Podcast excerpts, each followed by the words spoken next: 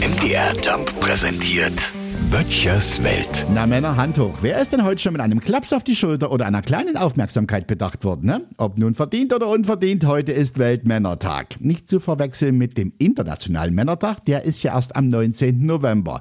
Und der andere, der ist im Mai, das ist Vatertag, also Christi Himmelfahrt. Wenn man es so geballt hört, ist es gar nicht wenig, wo wir Männer uns im Jahr feiern lassen, oder?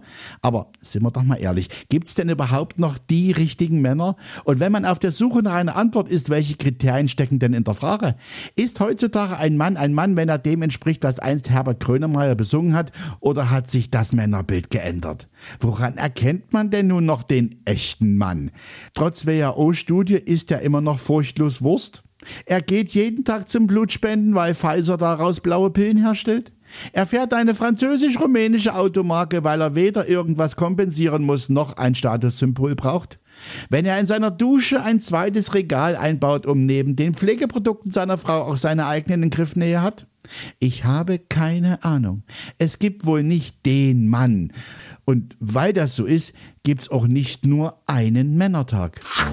Böttchers Welt. MDR Jump macht einfach Spaß.